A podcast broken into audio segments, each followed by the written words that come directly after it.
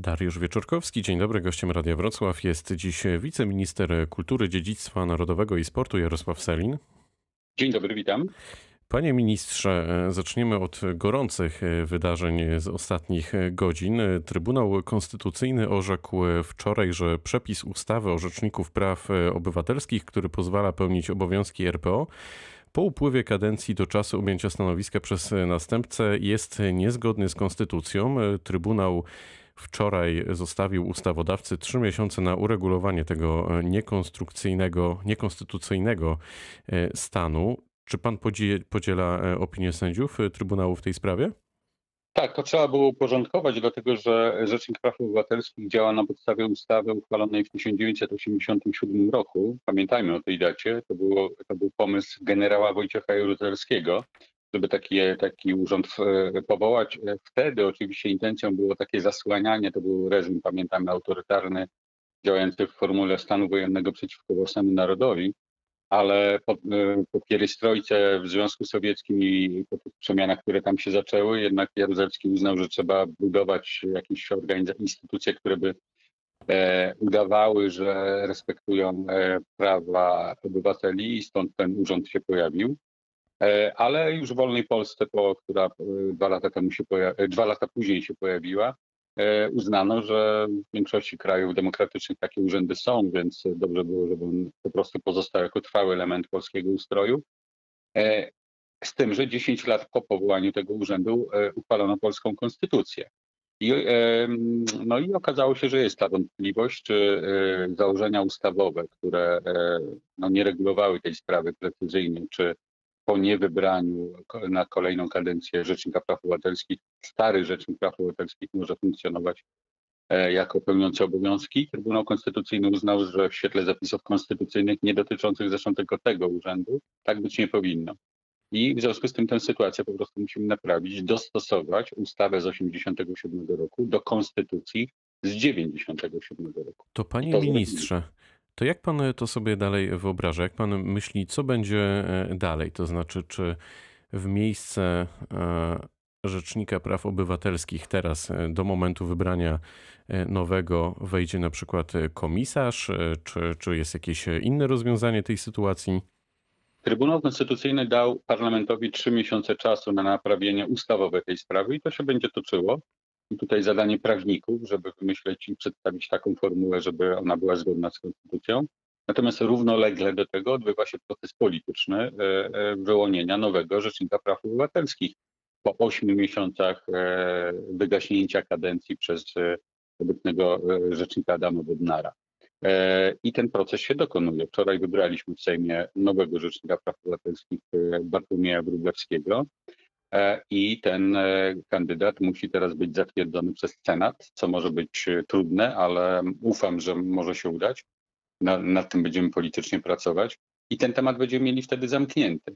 Ale i tak trzeba rozwiązać systemowo sprawę na przyszłość, żeby takiej sytuacji już nie było, że Rzecznik Praw Obywatelskich po upłynięciu pięcioletniej kadencji przestaje być Rzecznikiem Praw Obywatelskich i musi się pojawić nowy. Z tym, że to będzie trudne, jak pan e, to ujął, to i tak jest e, pan delikatny, bo ostatnie miesiące e, pokazały, że to stanowisko Rzecznika Praw Obywatelskich to jest trudna sprawa, trudny, trudny wybór w naszym kraju. Czy Pana zdaniem polityk Bartłomiej Wróblewski to jest dobry kandydat? Tutaj w tym wypadku się w końcu uda to zrobić? No bo jeśli nie, E, to cała historia zaczyna się od nowa. Pytanie, czy te trzy miesiące, które dały Trybunał Konstytucyjny, to nie będzie zbyt mało czasu, mając na uwadze e, wcześniejsze doświadczenia. Walory i przymioty Bartłomieja Wróblewskiego do pełnienia takiej funkcji są duże, więc będziemy to cały czas podkreślać, pokazywać i e, zachęcać senatorów do tego, żeby ta akceptacja nastąpiła. Dotąd w Senacie tylko jeden kandydat Sejmu się pojawił, profesor Piotr Wawrzyk. E, więc nie było, nie jest tak, jak pan w pytaniu zasugerował, że już wiele takich e, sytuacji miało miejsce i się nie udawało. Nie, na razie był tylko jeden, Piotr Wawrzyk. Teraz będzie drugi, Bartłomiej Wróblewski. To jest druga próba e, szukania poparcia w Senacie. E, No, naszym zadaniem jest teraz e, wykorzystać te najbliższe dni i przekonać senatorów do, do tej kandydatury. Ja powiedziałem, e, że wielu, panie ministrze, dlatego że w przestrzeni publicznej było już wielu kandydatów. E, Fakt faktem, że oni ostatecznie e, nie trafili mm, pod głosowanie, natomiast nie zmienia to faktu, że ten pad e, w pewnym sensie e, trwa już e, kilka e, miesięcy. Myśli pan, że faktycznie w ciągu tych e, trzech miesięcy poznamy już następcę Adama Bodnara? Mam nadzieję, że w maju go poznamy, bo mm, powtarzam, Bartłomiej Wróblewski został już wybrany w Sejmie. E, e, Senat e, prawdopodobnie będzie debatował nad tą kandydaturą w maju. Więc e, liczę na to, że w maju będziemy mieli nowego Rzecznika Praw Obywat- Obywatelskich.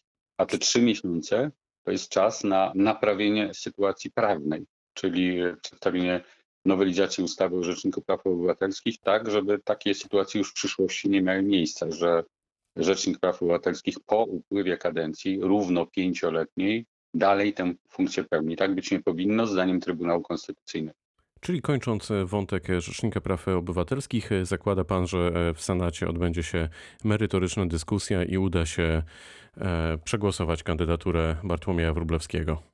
Nie zakładam, tylko e, musi się odbyć merytoryczna dyskusja, również autoprezentacja e, kandydata e, i ufam, że będziemy na to pracować, politycznie oczywiście pracować o to wsparcie dla niego, że taka większość w Senacie się znajdzie.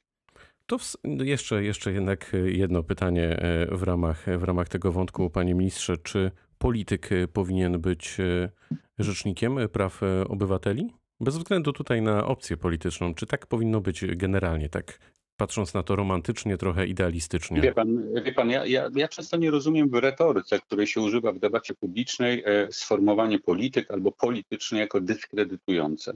Polityka to jest działanie na rzecz dobra wspólnego. Bartłomiej Wróblewski się zaangażował w politykę, bo chciał działać na rzecz dobra wspólnego. Tak samo ja. E, I, e, i, I udowadnia przez tę swoją aktywność, że właśnie tak to rozumie, bo na przykład te darmowe porady prawne, które uruchomił w swoim okręgu wyborczym, z których korzysta mnóstwo ludzi, to zaangażowanie we współpracę z wieloma organizacjami pozarządowymi, które zajmują się ludź, ludźmi wykluczonymi, ubogimi, bezdomnymi, e, e, pokrzywdzonymi itd., itd. E, To, to robi polityk Bartłomiej Wróblewski. Nie rozumiem e, tego mm, dyskredytowania właśnie polityczności e, w debacie publicznej. Niestety coś takiego się pojawiło i często jest u, u, sformułowanie, że coś jest polityczne, jest używane jako dyskredytujące. Dla mnie to nie jest dyskredytujące, gdyby polityka i aktywność polityczna była czymś dyskredytującym, to nigdy bym się nie zgodził w tym, w tym obszarze funkcjonować. A funkcjonuje. To na pewno, panie ministrze. Ja myślę, że to jest taki skrót myślowy polegający na tym, że ktoś, kto reprezentuje świadomie pewien pogląd polityczny, pewne poglądy polityczne, jakąś partię polityczną, no pytanie, czy będzie później potrafił się na takim stanowisku wzbić ponad to, co wcześniej na tej drodze politycznej zrobił i jakie, jakie ma poglądy. No Adam Bodnar nie potrafił, bo przez pięć lat był e, nadwrażliwy na e, w, w przestrzeni zwłaszcza mm, sporów pu, e, pu, e, publicznych. Był nadwrażliwy na wszelkie krzywdy środowisk e, związanych z szeroko rozumianą lewicą, a nawet lewactwem. E, Natomiast e, oczy jego były zamknięte, kiedy e, na przykład atakowane były środowiska e, chroniące życia, albo nawet atakowani byli czy w formie przemocy symbolicznej, a nawet fizycznej księża rzymskokatolicy, to ja tutaj nadgorliwości e, em, e, pana Bodnara nie widziałem. E, Wiem, że Bartłomiej Wróblewski jest inny, że właśnie na przykład w tych e, jego punktach porad, porad prawnych pojawiają się bardzo różni ludzie, z, niekoniecznie zwolennicy mojej partii e, czy naszego środowiska politycznego i on im wszystkim pomaga, więc, e, więc jest człowiekiem, który e, wie, do czego ma służyć ten urząd, Urząd Rzecznika Praw Obywatelskich. To zmieniamy temat, panie ministrze. Czy spodziewa się pan, że dojdzie do porozumienia z koalicjantami Prawa i Sprawiedliwości w sprawie Funduszu Odbudowy? Jak, jakby pan interpretował zapowiedzi Solidarnej Polski na temat tego, że oni będą e, głosować e, przeciw ratyfikacji? Cały jest czas taka będziemy próba zachęcać sił? jednak- Cały czas będziemy zachęcać do e, poparcia tego planu, bo to jest plan, można powiedzieć, kompatybilny z, ze środkami europejskimi, tymi zwykł- zwykłymi, zwłaszcza z polityką spójności i e, funduszem transformacji. Ten fundusz odbudowy jest dodatkowym, e, szczególnym funduszem, który na czas kryzysu popandemicznego w całej Unii Europejskiej postanowiono uruchomić, żeby dobrze z tego kryzysu wyjść i, i, i pójść mocno do przodu, jeśli chodzi o odbudowę europejskiej gospodarki. E, I tak jest pomyślane i e, wydaje nam się, że każdy kraj europejski powinien z tego funduszu skorzystać. My również mamy tam zagwarantowane bardzo poważne środki w tym funduszu i e, nie byłoby dobrze, gdybyśmy z nich nie skorzystali. To są środki przekraczające no, 50 miliardów euro. Więc połowa z nich to są dotacje wprost, nieco mniejsza połowa, a reszta to pożyczki. Z tych pierwszych chcemy na pewno skorzystać, z pożyczek prawdopodobnie też, ale ale to jest jeszcze kwestia przyszłości. To czym... więc, więc, więc myślę, że, że będziemy cały czas przekonywać oczywiście wszystkich, nie tylko wewnątrz Zjednoczonej Prawicy, ale i środowiska opozycyjne, żeby tej szansy Polsce nie odbierać.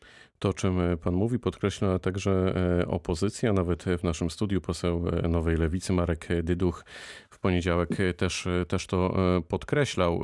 Czy ma pan jakieś takie scenariusze w głowie? Zastanawiał się pan na pewno nad tym, e, co po głosowaniu może się wydarzyć? Jakie scenariusze możemy nakreślić, jeśli na przykład Solidarna Polska e, postawi na swoim i, i będzie przeciw? Czy to może w pewnym sensie naruszyć zaufanie, narusza zaufanie do koalicjanta? Czy tutaj możemy się spodziewać jakichś ruchów tektonicznych e, w cudzysłowie?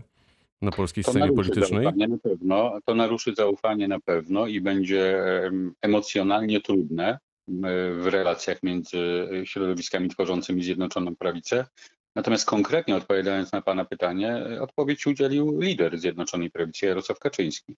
Powiedział, że jeśli e, te głosowanie w parlamencie wygramy i ten fundusz będzie w polskim parlamencie zaakceptowany, mimo głosów sprzeciwu Solidarnej Polski, koalicja trwać będzie dalej. Jeżeli to głosowanie przegramy, bo się okaże, że nawet rzekomo proeuropejska e, postępowa polska opozycja zagłosuje przeciwko środkom europejskim, które nam się daje. Jeżeli to e, głosowanie przegramy, koalicji nie będzie. Więc, e, więc to jest zarysowane bardzo czytelnie przez lidera Zjednoczonej Prawicy e, i z takim scenariuszem trzeba się liczyć. Ale ja jestem przekonany, że to głosowanie wygramy, bo po pierwsze jeszcze nie jest pewne i mimo tych twardych deklaracji, że, mm, że rzeczywiście tak do końca ten upór jednego ze środowisk Zjednoczonej Prawicy będzie trwał, a po drugie, jestem przekonany, że nie cała opozycja e, będzie się wyzłośliwiać i będzie próbowała, bo szuka zawsze metody skrócenia naszych rządów, e, bo nie potrafi z nami już od siedmiu wyborów z rzędu w ostatnich latach normalnie wygrać, e, że nie cała opozycja tak nieodpowiedzialnie się zachowa, że część środowisk opozycyjnych zagłosuje za tym funduszem. Mm, na koniec, panie ministrze, bo wskazówka zegara jest nieubłagana. Pytanie o Powracający temat e, przejęcia wydawnictwa Polski Press. E, czy był pan zaskoczony decyzją Sądu Okręgowego w Warszawie e, przez, w sprawie przejęcia Polski Press przez PKN Orlen, czyli de facto zablokowaniem tego przejęcia? To przejęcie nie jest zablokowane, ono jest skuteczne i się dokonało. Ja byłem raczej zaskoczony właśnie wspominanym już przez nas wnioskiem Rzecznika Praw Obywatelskich Adama Bodnara do sądu w tej sprawie. Okazało się, że Adam Bodnar e, uważa, że wolne media w Polsce mogą tworzyć Niemcy, w Polsce podkreślam, natomiast polski koncern z polskim kapitałem tych wolnych mediów tworzyć nie może. E, więc to jest bardzo ciekawy pogląd e, polskiego Rzecznika Praw Obywatelskich. Natomiast e, ta transakcja się dokonała. Nie rozumiem, dlaczego skoro e, właściciel niemiecki chciał sprzedać e, ten koncern, e, to dlaczego Rzecznik Praw Obywatelskich i polski sąd mówi właścicielowi niemieckiemu nie sprzedawaj, my się nie zgadzamy, żebyś ty to sprzedawał, a on chce sprzedać. I to zrobił. To jest zdumiewająca sytuacja, więc, e, więc no, taka też niebezpieczna dla wolności transakcji, transakcji biznesowych w Polsce, że się okazuje, że ktoś chce sprzedać, ktoś chce kupić, a a tu rzecznik, na szczęście już odchodzący, i jakiś polski sąd, mówimy się na to nie zgadzamy, na, na wolny e, na wolną decyzję podmiotów gospodarczych o sprzedaży i kupnie. Musimy kończyć, e, panie ministrze, ale jeszcze naprawdę pytanie na koniec. E, czy w związku z tym to wszystko czymś skutkuje? Czy nowy właściciel ma związane ręce? Nie, nie ma. Wczoraj nawet odbyło się spotkanie prezesa Obajtka, prezesa Orlenu, który ten koncern kupił ze związkami zawodowymi tam funkcjonującymi, umówiono się na, na pewne działania. E, Ze zdumieniem też e, odkryto, że niemiecki koncern od 14 lat żadnych podwyżek płacy nie uruchamiał e, pracownikom tego koncernu, dziennikarzom i nie tylko. E, Więc, e, więc, więc to się, e, jest nowy zarząd Polska Presse, więc to, e, to, się, e, to się dokonuje e, i, i dokonało. E, Nie można zmuszać byłego właściciela do tego, żeby z powrotem ten Musimy e, kończyć, panie ministrze. brał. Wiceminister Kultury, Dziedzictwa Narodowego i Sportu Jarosław Selin był gościem rozmowy Dnia Radia Wrocław. Bardzo dziękuję za spotkanie. Dziękuję bardzo. Pytał. Dariusz Wieczorkowski. Dobrego dnia, dobrego weekendu.